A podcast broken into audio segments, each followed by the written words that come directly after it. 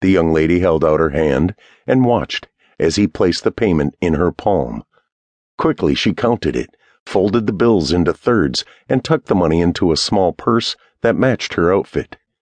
She linked her arm with his and led him toward an alley that broke the seemingly endless wall of storefronts.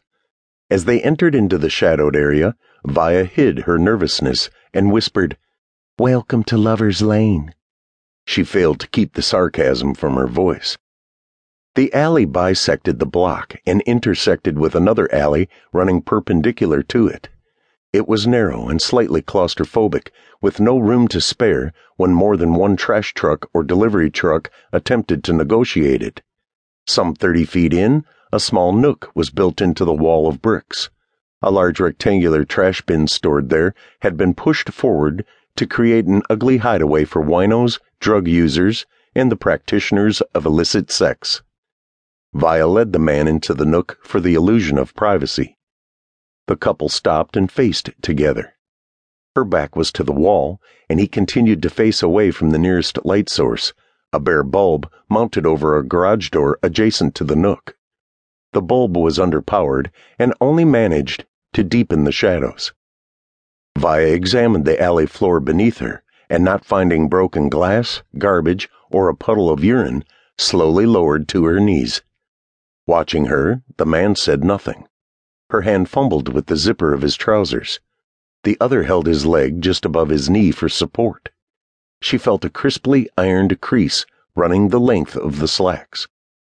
She liked men who took pride in their appearance. She raised her face to smile up at him and indicate her approval of his careful dress. Something, a belt, a cord, or maybe a rope, went over her head and cinched tight around her neck. What? she tried to ask, but the garrote cut off the word and her air. She always felt a level of nervousness when meeting a customer, but the constriction forced her heartbeat into terror. Fear tried to paralyze her, but the need for air demanded a struggle. She inhaled. The air wouldn't come. Via screamed. Her ears heard the cry for help, but the alley remained silent. The restriction around her neck would not allow the scream to escape. She was without voice. He's trying to kill me. Her fear exploded into anger. What have I done to deserve this? She dug at the restriction, her fingernails streaking her neck with furrows. Blood trickled, smeared by her efforts. There was no reprieve from the garrote.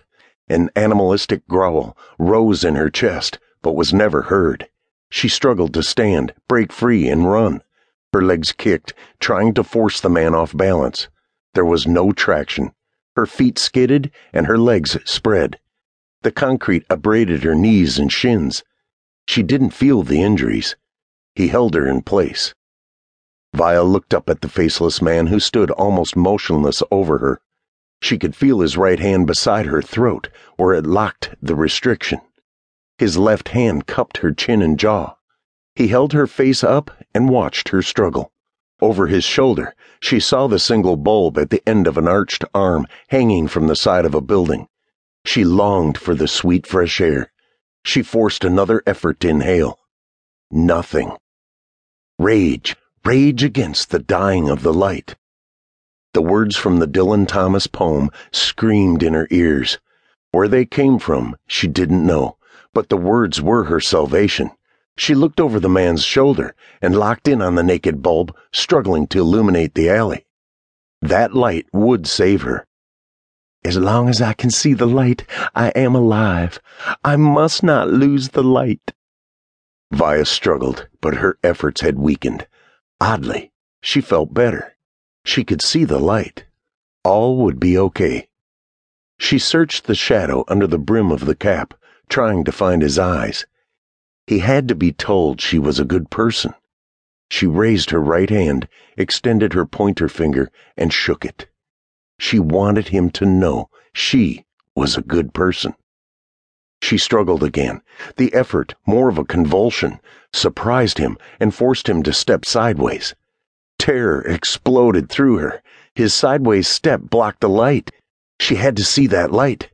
The last of her strength pulled against the man, and he stepped again. She could see her light.